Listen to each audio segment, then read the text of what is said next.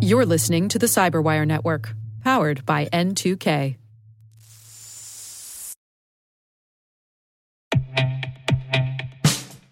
And now, a message from Cyberbit.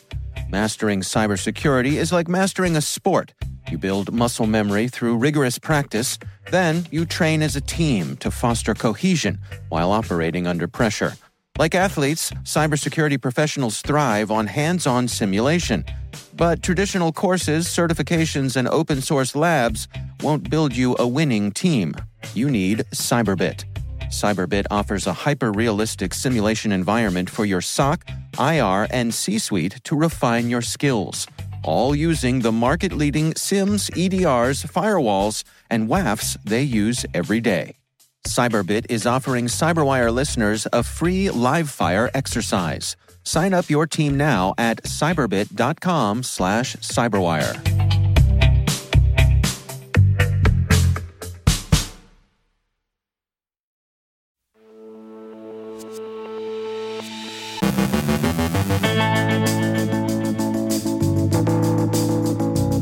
Ukraine and NATO increase their cyber readiness, Chinese cyber espionage has been looking closely at financial services in Taiwan. Activists hit Iranian state television. Arid Viper is phishing for targets in the Palestinian territories. Verizon's Chris Novak shares his thoughts on the cyber talent pool. Our guest is Torin Sandall from Styra on Open Policy Agent. And dude, treat yourself to a pair of vans.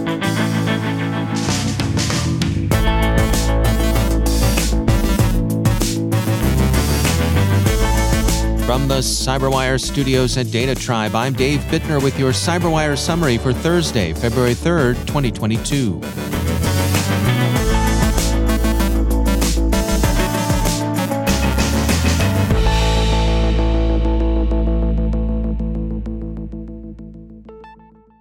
Ukraine has officially increased its state of cybersecurity readiness. President Zelensky has enacted the National Security and Defense Council's decision of December 30th, 2021, titled On the Plan for Implementing the Cybersecurity Strategy of Ukraine. U.S. Deputy National Security Advisor for Cybersecurity and Emerging Technologies Anne Neuberger continues her discussions with NATO allies. LRT reports that she's warning that Russian cyber attacks during Moscow's ongoing campaign of pressure on Kiev should be expected. Quote, Russia has used cyber as a key component of their force, so this is a proactive trip both to talk about improving resilience and to highlight overall NATO's commitment to NATO members' cyber resilience in that way. End quote. According to Ukrinform, the Netherlands has promised Ukraine technical assistance for its cyber defense and has declared an interest in closer cooperation with Ukraine on cybersecurity in a joint statement issued by Ukrainian President Volodymyr Zelensky and Netherlands Prime Minister Mark Rutte, the two countries said, quote, Following the cyber attack against Ukraine on 14 January, the Netherlands stands ready to provide technical cyber assistance to Ukraine. The two leaders expressed their interest in advancing cooperation on cyber issues as well as on other matters of mutual concern in the face of the contemporary challenges, including hybrid threats and fight against disinformation. Critical infrastructure is expected to figure largely on Russian targets lists should the ongoing conflict escalate. An essay in The Conversation argues that the metaphorical first shots against Ukraine have already been fired in cyberspace and that this is entirely consistent with the Gerasimov doctrine that has shaped Russia's approach to hybrid war. The sector, generally regarded as providing both high value and high payoff targets, is electrical power generation and distribution. While Ukraine has sought to improve the security of its grid since Russian disruptive attacks in 2016, that effort remains a work in progress and won't be completed in the near term. One of the challenges Ukrainian authorities face are the remaining connections of its power grid with Russia's. Kiev has sought to decouple itself from the Russian grid, but again, the Kiev Post points out that's not something done overnight. As an aside, it's not unusual for power grids to cross international borders, even uneasy ones. During the Cold War, for example, there were electrical power distribution connections across the inner German border. As to the form such cyber attacks might take, most of the press is betting on form. Since Russian operators have used pseudo ransomware in past attacks, many are looking for a repetition of that method. It's tried, it's deniable, although more implausibly than plausibly given recent events, and it's available. The Christian Science Monitor describes the ways in which NATO's understanding of cyber conflict has evolved. In particular, the threshold for the invocation of Article 5, the alliance's provision for collective defense, has gotten lower. Part of the motivation for this is to improve deterrence, where uncertainty can sometimes make an adversary more reluctant to move.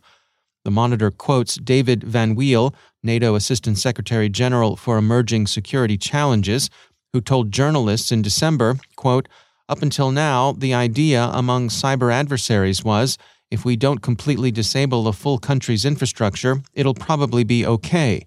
With the new policy, we're saying, well, that's not necessarily true. I'm making it less defined. Sorry for that. End quote. So, sorry, not sorry, as they say. The U.S. in particular is interested in cooperating on what U.S. Cyber Command calls hunting forward, a more assertive doctrine that was on display in last year's incursion into the Internet Research Agency, a Russian organization closely associated with that country's offensive cyber and influence operations. Symantec researchers this morning released a report on the recent activities of Antlion, a Chinese government directed advanced persistent threat that's been working against financial services in Taiwan over the past 18 months. Its attacks are marked by the installation of the XPack backdoor. It's an espionage operation, and Symantec thinks the duration of Antlion's persistence in the networks it targets notable. It's been able to spend months inside its targets, giving it ample time to survey and collect information. Adalat Ali, a dissident Iranian hacktivist group known for defacing websites and rail transit message boards late last year, has resurfaced and hijacked Iranian state television streams, the record reports. Cisco's Talos research unit describes renewed activity by Arid Viper, now conducting politically themed phishing against Palestinian targets. Arid Viper strikes Talos as technically unsophisticated, but also as indifferent to stealth or misdirection, which suggests the group doesn't worry about public exposure. Arid Viper has been thought to be based in Gaza, which suggests that it's a party to intra Palestinian disputes. As the effects of a cyber attack on two German petroleum distribution firms continues to disrupt operations, the nature of the attack has become clearer. According to ZDNet, Germany's BSI has determined that it was a ransomware attack and that the Black Cat Group was behind the incident.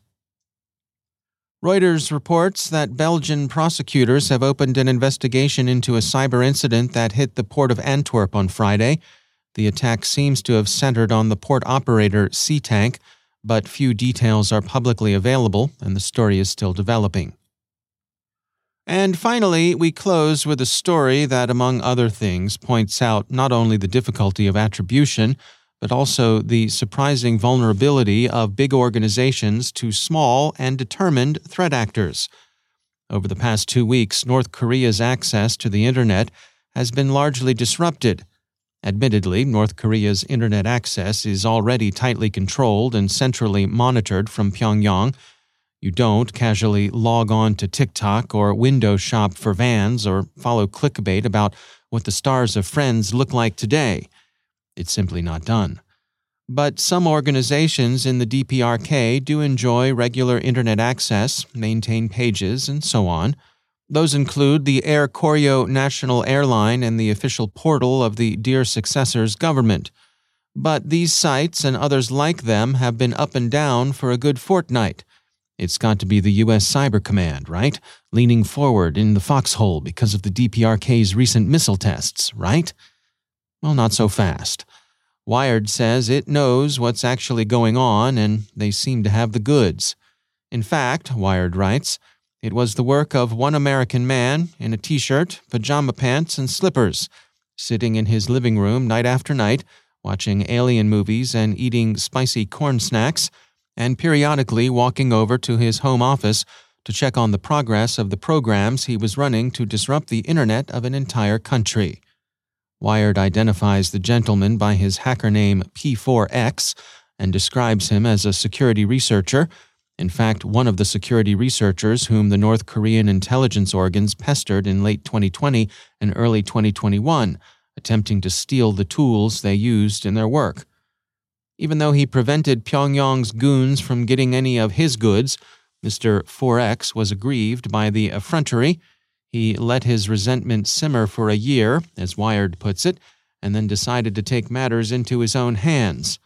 P4X told Wired, quote, For me, this is like the size of a small to medium pen test. It's pretty interesting how easy it was to actually have some effect in there. Given the way North Korea is and isn't online, his operation probably had little effect on daily life, and given that North Korean intelligence organs, like elements of the Lazarus Group, probably work from offshore, where the connectivity and no doubt the shopping are better, it's unlikely that he had much effect on them. Still, he counted coup. Martin Williams, a researcher for the Stimson Center's 38 North project, said, quote, If he's going after those people, that is, Pyongyang's intelligence services, he's probably directing his attentions to the wrong place – but if he just wants to annoy North Korea, then he's probably being annoying. Anywho, Mr. 4X isn't necessarily done. He's organizing Project Funk for FU North Korea, to which he hopes to recruit like minded hacktivists. In the meantime, he surely merits congratulations for being annoying and for avoiding harm to regular people. So, nicely done, and we wouldn't say that if it involved any other country than the DPRK.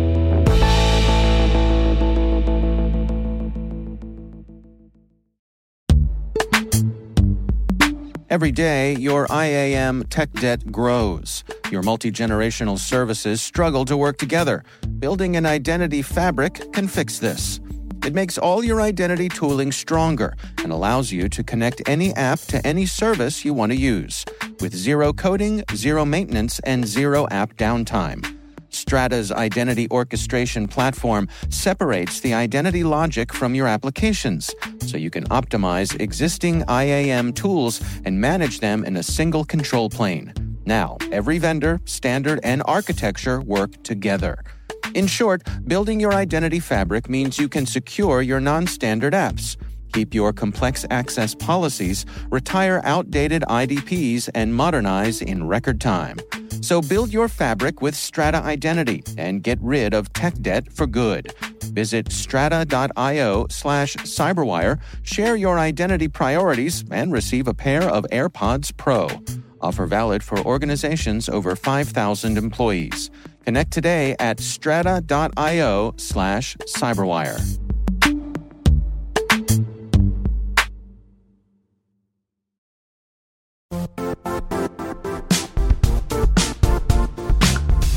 The IT world used to be simpler.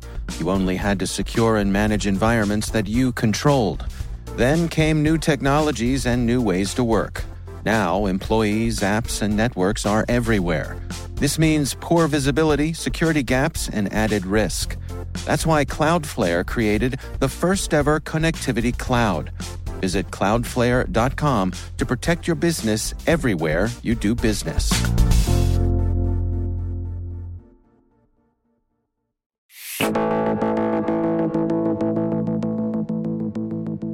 Open Policy Agent is a project that came out of the Cloud Native Computing Foundation, and it aims to provide policy based control for cloud native environments.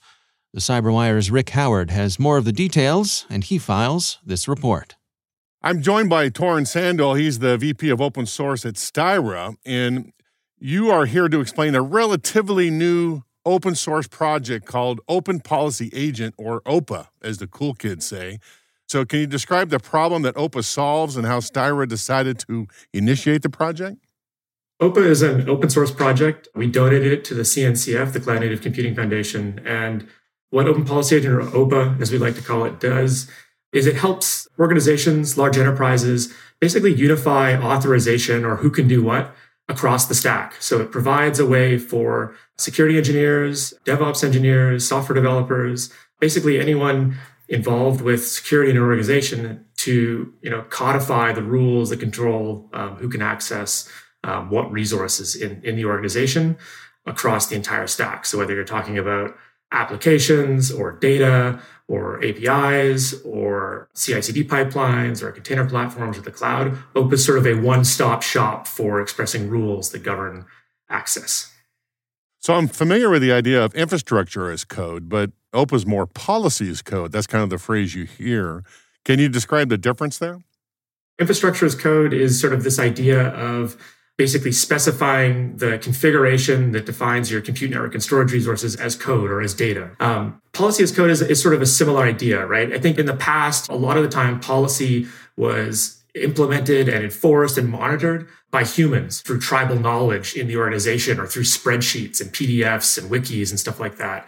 And so this idea about policy as code is to say that modern systems can't really be managed that way. And so you really need more of an automated approach. And so policy as code is basically taking best practices from software development and applying them to the implementation, monitoring, and enforcement of policy in an organization. So, how does OPA solve that problem? I mean, I understand what you're saying. The difference between deploying architecture, like you know servers and uh, workloads and things, but this is policy about who has access and who should have access, right? Is, is that correct? The fundamental thing that OPA gives you is a high level declarative language that you can use to express rules that govern access to the system. You know, if you have a, a service that is ex- exposing salary data, you might write some rules for OPA that say that only employees can see their own salary data as well as anybody in their management chain. Their subordinates or their peers are not allowed to see see their salary, right? So you can basically take that, that logic and you can express it in OPA's policy language. And then you can have that logic distributed out to your OPAs by a system you build or that you buy. And then it can get enforced inside of the system through an integration between salary application and OPA. So uh, here at the Cyberwire, we are all learning about zero trust as a strategy. You know, in order to do zero trust, you have to know precisely who is logging into your systems and what systems they are authorized to access across all data islands like cloud services, both SaaS and IaaS cloud services, mobile devices, and data centers. So, could OPA be used as a zero trust engine or a platform to control that across all those workloads? So OPA helps you implement zero trust because it provides this lightweight engine that you can deploy next to each and every piece of software. The way that we think about it is that it's sort of like a, a host local cache for policy decision making. Okay. So you take it and you can literally run it on the same server as the other piece of software that requires decision making or the same in Kubernetes, it's the same pod or on, you know, on Amazon, it would be within the same instance, right? So OPA is really designed and implemented for these, these, these highly kind of like distributed environments where zero trust is a really important architectural concept. And so we see, um, you know, lots of organizations using OPA to implement all kinds of like east-west, you know, security controls in, in microservice environments as well as north-south um, and so on. So yes, OPA is definitely a, kind of a key building block for, for a kind of a modern cloud-native zero trust uh, architecture. Well, Torin, this is really exciting stuff. I've been looking for this kind of thing for a long time. Thanks for coming on and explaining it for us.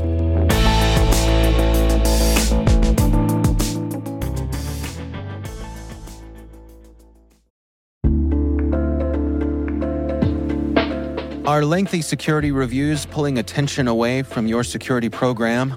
With the largest network of trust centers, Vanta can help you streamline security reviews to win customer trust, save time, and close deals fast. Proactively demonstrate security by showcasing key resources like your SOC 2 or ISO 27001 and provide real time evidence for passing controls. And when a security questionnaire is required, Vanta takes the first pass for you. Visit vanta.com slash cyber to take a self-serve tour. That's vanta.com slash cyber.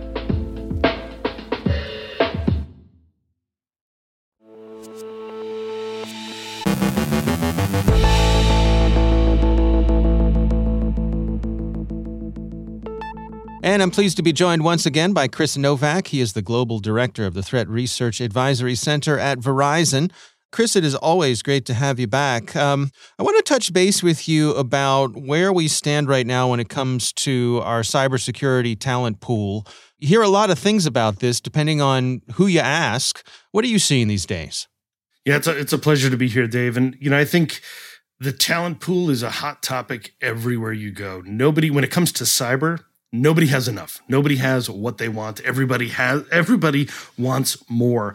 Um, and I, I, think there's a lot of things that go into it. I think to some degree you know we've seen i don't know if i want to say we've been a little bit spoiled in the past. You know you'd, you'd go out and open up a job role and you'd say you want a candidate that's got all these different things and you might very well find it. But now hmm. i think the demand on the talent pool has dramatically increased for a variety of reasons. And then you also have kind of you know, maybe I might say turmoil in the broader labor market, uh, combined with the fact that the pandemic has changed either who wants to work, where they want to work, and how they want to work. So, you know, any kind of stability that we had in terms of how we pursued new talent, that is all kind of thrown up in the air and, and mixed around. So, our approach to the whole model has to change. You know, I've seen uh, criticism that um, people want to hire cybersecurity folks, but they want them to walk in fully baked, and they're not willing. You know, they're not willing to do the training to hire that entry level person and, and nurture them for however long it takes to get them to that level. Do, uh, do you find that's a fair criticism? Actually, I do, um, and and I think you know even ourselves. I think you know we've we've all been guilty of that a little bit, but I think it's important for us to look at it and say we can't expect that, right? I mean, I started in cybersecurity before there was an opportunity for anybody to even be fully baked, as you said. Um, and so, mm-hmm. you know, mm-hmm. you you had to learn, you had to be trained, you had to be mentored, you had on the job training. There might not have even been, you know, universities you could go to to get a degree in it. And I think we need to kind of look at the industry kind of almost through that same lens and say, look, we need to invest in our talent. We also need to embrace diversity and and you know i look at that as we need to pull in people from all different backgrounds not even necessarily cyber right? Because if we are all trying to pull from cyber we're still all pulling from that same pool but i'll tell you that i've got some great people on my team that they have law degrees they have chemistry degrees biology degrees. You know they, they come from all different walks of life. They didn't necessarily study and start in cyber. It was just something that was really attractive to them. They kind of got sucked in and then from there you know they were they were invested in they were grown they were trained and, and they became phenomenal talent. And i think that's why we need to look at some of these kind of adjacent talent pools and opportunities for us to kind of go beyond the let's find the unicorn that's got 10 years of experience and everything to you know let's find someone who's got the passion the interest and the excitement and let's make that investment. You know, like at Verizon, we've done a lot in terms of developing our internship and new college hire programs, recognizing that, you know what, someone coming to us with little to no experience, but the passion and the interest and the fire in their belly to learn, that is very valuable. We can we can mold them, we can train them, and, we can grow them to be what what we need them to be. What about that person who has that fire, who has that passion, but they find themselves up against uh, HR departments where you know they, they can't get past that gate. They can't get their resume uh, in front of the people who may see them for the potential that they have. That's a great point, and, and I'm sure there's going to be a lot of HR people out there that are going to hate me for what I'll say to that, but I'll say it anyways. Um, and, and what I would say is, you know, persistence pays off. I think there are a lot of places where you will encounter that problem. There's automated screening and all sorts of other things that will trip up people. And this is an area where I think that, you know, going back to kind of the roots of the industry is kind of helpful in my own mindset in recognizing that some of the best people we've ever picked up didn't start in or have any background in cyber, but they reached out and they said, I'd like to do it. And these are the ways that I can show that I have that passion, that fire in my belly. So what I would encourage people to do is find those people that you think are, are either looking for the talent. Maybe they've indicated on LinkedIn that they're hiring or they're part of an organization that's hiring, or they're part of an organization that you know you'd be excited to work for. Send them a direct message. I get a lot of these on LinkedIn, a lot of these on Twitter, and I answer every single one of them. And God knows how many I will get after I just said that. But um, but but nonetheless, I think it's a great thing. And I've mentored and, and helped a lot of people. You know, if they don't have the background and they're they're looking to understand what what should I have as a good base? What will help me open the door either with with a Verizon or anyone else? And I'll sit down with them and even have a call with them and say, "Look, let's talk about what you're doing, where you're at, what are your interests? Here are maybe some trainings or some certifications or some free and available resources out there. There is a tremendous amount of knowledge and and educational material that is freely available. And I think again, the persistence piece is key. If you can't get in through that front door with the the typical HR and, and recruiting screenings kind of take that that that side door route and and try to contact people through social media. Let them know you're interested. You know i can't guarantee everyone's going to be responsive to that but i know my team we're always looking for good talent and we're always trying to diversify where we pull that talent from. So you know we're, we're typically very eager to speak to people who are excited about the field. And, and i think also you know to that point it's also important when we're focusing on how we invest and grow the talent you know from from our standpoint you know every now and then i'll hear criticism from people who will say look you know it's expensive to invest and train people. And then and then at the end of the day that only may get them to a certification and then they go get a job somewhere else. I'm like look that's just business right? That that's just the way the world works. At any point i could go get another degree get another certificate and leave and go work somewhere else. But at the same time i also look at it and say every single person that we've hired, we've hired them away from somewhere else too, right? And that business has mm. probably invested in them and trained them as well. And so I look at it as kind of a not so much about kind of being you know, selfish and how do I grow my piece of the pie, but how do we be kind of more selfless and say, how do we just grow the whole pie for all of us? And in turn, you will be rewarded with your piece of the pie, respectively, gets bigger. All right. Well, Chris Novak, thanks for joining us.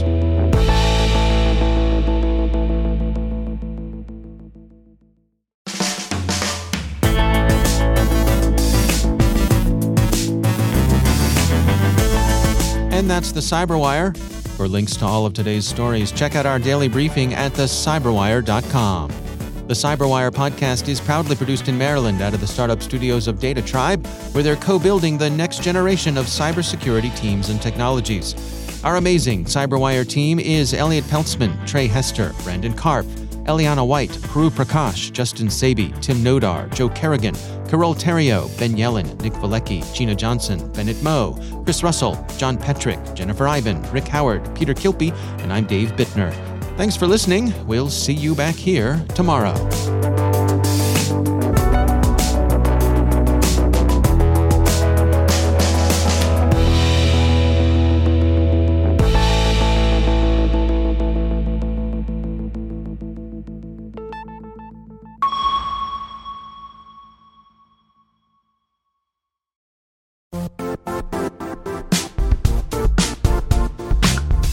And now, a word from our sponsor, Zscaler, the leader in cloud security. Cyber attackers are using AI in creative ways to compromise users and breach organizations. In a security landscape where you must fight AI with AI, the best AI protection comes from having the best data. Zscaler has extended its zero trust architecture with powerful AI engines that are trained and tuned by 500 trillion daily signals. Learn more about Zscaler Zero Trust Plus AI to prevent ransomware and AI attacks. Experience your world secured. Visit zscaler.com slash zero trust AI.